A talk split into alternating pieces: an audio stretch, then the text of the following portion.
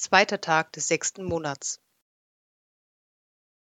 Verlässt man die Bucht von Megeta in Richtung Süden, kommt man an den weißen Felsen von Kasmarina vorbei, kann im Vorbeifahren noch die Tempel von Antagilos auf ihrer Anhöhe bewundern und dann einen kleinen Blick auf die Ortschaft Tandari erhaschen, wo es den besten Wein der Region geben soll, bevor das Schiff eine leichte Biegung macht und man sie wieder aus den Augen verliert.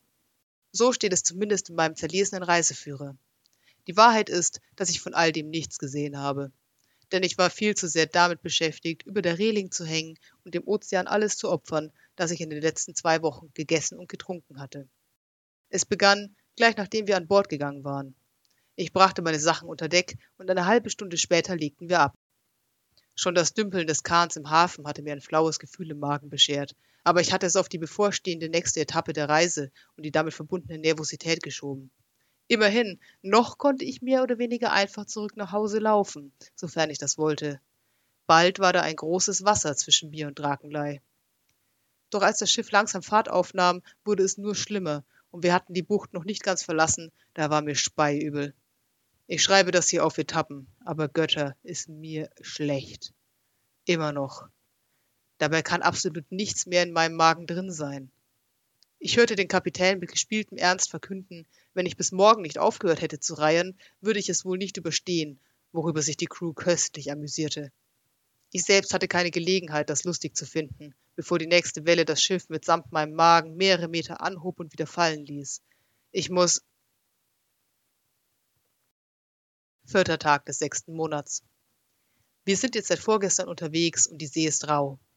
Ich bin inzwischen weit genug von der Reling weggekommen, um eingerollt auf einem Seesack voller Segeltuch ein wenig zu schlafen, aber daran, unter Deck zu gehen oder sogar daran, etwas zu essen, ist gar nicht zu denken. Mir ist so unendlich elend.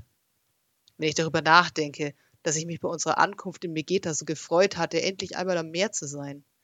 Dieses riesige, unendlich weite, unermesslich tiefe Blau zu sehen, auf dem die Sonne Millionen von Diamanten glitzern ließ das beständige, beruhigende Rauschen der Wellen zu hören, das Salz in der Luft zu schmecken. Bis dahin hatte ich nur in Geschichten davon gehört. Ich dachte, welche Dummheit wir doch alle begingen, die wir nicht am Meer lebten. Es konnte doch keinen schöneren Ort auf dieser Welt geben als am Meer. Es wird mir ein schwacher Trost sein, dass ich nun inmitten dieser Schönheit sterbe. Fünfter Tag des sechsten Monats. Das Ding aus dem Kränennest hat mich gerettet. Ich will nicht unhöflich sein, wenn ich das schreibe. Es scheint nur, dass niemand eine echte Ahnung hat, was es ist. Es geht mir bis etwa zur Mitte der Oberschenkel, trägt ein kleines flaschengrünes Kleidchen und einen kleinen grauen Umhang mit einer kleinen Kapuze, aus der große spitze Ohren ragen und hat große gelbe Augen und viele kleine spitze Zähne. Seine Haut ist schwarz wie die Nacht und von ebenso schwarzem kurzem seidigen Fell bedeckt. Als ich den Kapitän fragte, meinte dieser, das Wesen sei bereits auf dem Schiff gewesen, als sie es übernommen hätten. Er sagte übernommen mit einer so merkwürdigen Betonung, dass ich bestätigt sah, was ich ohnehin schon seit geraumer Zeit vermute, nämlich, dass Ralayan uns auf einem verdammten Piratenschiff einquartiert hat. Oder zumindest auf dem Schiff einer Besatzung, die nichts gegen ein wenig Piraterie einzuwenden hat, wenn sie sich gerade anbietet. Auf jeden Fall als nächstes fragte ich Ralayan und der meinte, er habe so etwas noch nie gesehen und tippte entweder auf einen kleinen Dämon, ein kleines Feengeschöpf oder einen Naturgeist, was vielleicht auch dasselbe sein könne wie die vorher genannten. Dann zuckte er mit den Schultern.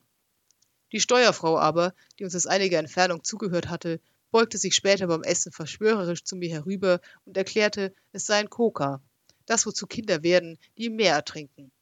An diesem Punkt stellte ich meine Nachforschungen ein. Jedenfalls hing ich gestern Abend wieder über der Reling. Ich hatte den Fehler gemacht, ein Glas verdünnten Rum zu trinken, weil die Matrosen, die inzwischen tatsächlich ernsthaft Mitleid mit mir hatten, meinten, das würde helfen. Und es wurde langsam dunkel.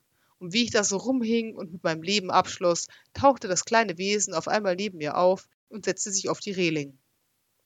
Nachdem es mir und meinem Elend eine Weile zugeschaut hatte, tätschelte es mir die Schulter, drückte mir ein Bündel Wurzeln in die schlaffe Hand, kicherte albern und krabbelte zurück hinauf zum Kränennest. Ich hielt die Wurzeln eine Weile unschlüssig umklammert. Als jemand, der in einem Wald aufgewachsen ist, hat man mir immer eingebläut, keine unbekannte Flora zu essen und generell nichts in den Mund zu stopfen, das einem ein merkwürdiges fremdes Wesen angedreht hat. Ich überlegte, Ralayan zu fragen, doch das hätte bedeutet, unter Deck zu gehen, und schon bei dem Gedanken daran stieg mir wieder die Galle hoch. Außerdem schien es mir nicht der Mühe wert. Vor dem Hintergrund, dass er nicht gewusst hatte, was das Wesen war, erschien es mir unwahrscheinlich, dass er wusste, was es in seinen Taschen hatte. Was soll's, dachte ich also schließlich. Wenn mich das Kraut umbrachte, tat es das vielleicht zumindest schneller als dieses Herumsiechen, und in diesem Moment erschien mir auch das wie ein Gewinn. Ich steckte mir also einen Teil der Wurzeln in den Mund und kaute. Sie waren nicht ganz sauber und knirschten mit Dingen, über die ich lieber nicht nachdachte. Außerdem waren sie trocken und pieksten und schmeckten seifig.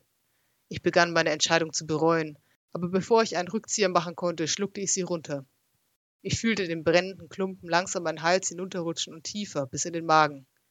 Einen Moment lang passierte nichts. Dann breitete sich das Brennen schlagartig in alle meine Glieder aus. Ich hätte um Hilfe gerufen, wenn ich gekonnt hätte, doch ich konnte mich nur keuchend an die Reling klammern. Es wurde schlimmer und schlimmer, und auf einmal ging es mir gut. Meine Kopfschmerzen waren weg und der Boden hatte aufgehört zu schwanken. Ich hatte Hunger und einen wahnsinnigen Durst.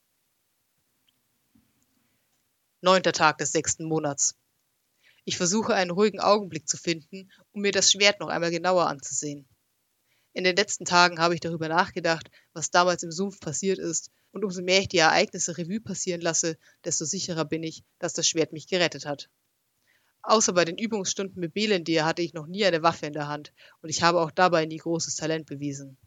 Auf keinen Fall wusste ich, wie man ein Monster tötet. Es gibt keinen Zweifel, als ich in Schreckstarre verfallen war, hatte das Schwert übernommen. Das sollte mir vielleicht Sorgen machen, doch immerhin hat es mir das Leben gerettet. Wann immer ich kann, sitze ich nur mit dem Schwert in der Hand da und horche, ob es mir nicht doch vielleicht noch ein wenig mehr über sich erzählen will. Bisher summt es und das war das.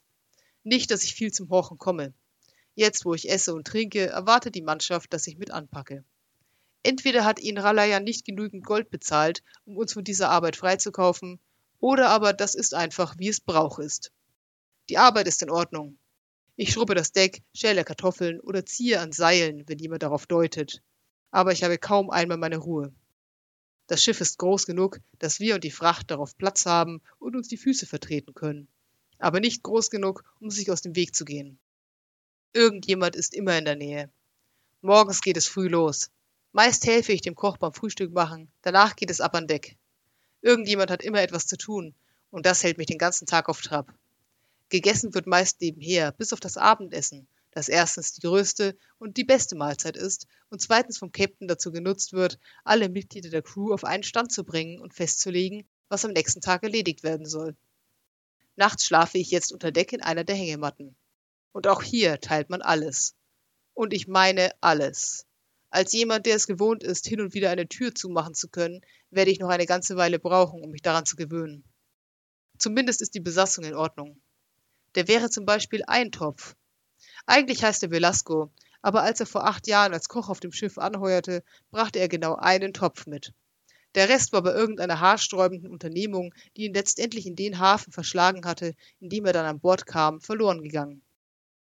Tatsächlich störte ihn das aber gar nicht so sehr, denn in diesem Topf kochte er ohnehin alles. Es war der eine Topf. Und er der Mann mit dem einen Topf. Der Name blieb kleben. Ich habe es ausprobiert. Er reagiert gar nicht mehr auf Velasco. Außerdem habe ich schon gemerkt, dass es einen scheinbar niemals alt werdenden Witz an Bord gibt, bei dem irgendein Mitglied der Crew beim Essen mehr Eintopf verlangt, woraufhin Velasco seinen kugeligen Bauch streichelt und mit einem koketten Augenaufschlag in Richtung der oder des Betreffenden verkündet, mehr von ihm sei natürlich immer besser, er werde sich bemühen, woraufhin alles lacht. Eintopf kann aber nicht nur kochen, sondern auch fluchen wie ein Rohrspatz und hat mir außerdem gezeigt, wie man rumtrinkt, ohne zu husten. Er und Tammo, der Schiffsjunge, bringen mir auch ein paar wichtige Begriffe bei. Dass die runde Stange, die horizontal am Mast hängt und das Siegel hält, Ra heißt, dass die Bilge der tiefste Punkt des Schiffs ist und damit der, aus dem man regelmäßig Wasser abpumpen muss, auch eine ganz wunderbare Arbeit, und das Steuerbord rechts ist. Oder links. Ach, verdammt. Ich frage nochmal nach. Wie auch immer. Am Steuer steht normalerweise eine Frau namens Denira, groß, schlank und schwarzhaarig, mit leuchtend blauen Augen und vielen schlechten Tätowierungen, wie sie nur in Hafenspelunken und während langer Flauten entstehen. Wenn ich mich zu ihr setze, während sie am Steuer steht und lange genug warte, erzählt sie mir manchmal Seemannsgarn. über Geisterschiffe und Piratengold und riesige Kraken, die am Boden des Meeres leben, wo nie ein Sonnenstrahl das Dunkel erhält. Und dann ist da natürlich noch das Ding aus dem Krähennest. Damit ich aufhören kann, es die ganze Zeit das Ding zu nennen, habe ich beschlossen, dass es eine Sie ist und weiter sie Ophelia zu nennen. Ein Name, den ich aus meiner Schwarte voller Epen habe und der die Helfende bedeutet. Nach meiner Rettung, für die ich nach wie vor sehr dankbar bin, hat Ophelia angefangen, mir überall auf dem Schiff aufzulauern. Sie tut nichts, nicht wirklich, sondern schaut mir nur dabei zu, wie ich den Boden wische oder Segel flicke oder versuche ein paar Sekunden zu finden, um mal ganz für mich über Bord zu pinkeln. Ja, das ist passiert. Immer wenn ich sie dabei bemerke, oder zumindest wenn ich erkennen lasse, dass ich weiß, dass sie da ist, giggelt sie albern und verschwindet wieder in den Schatten. Ich war ein bisschen irritiert von diesem Verhalten und erzählte schließlich Lara davon, die jedoch nur mit den Achseln zuckte und erklärte, sie möge mich vermutlich. Toll, ganz toll. Hier an der Seite steht jetzt noch was hingekrakelt, da steht rechts. Steuerbord ist rechts.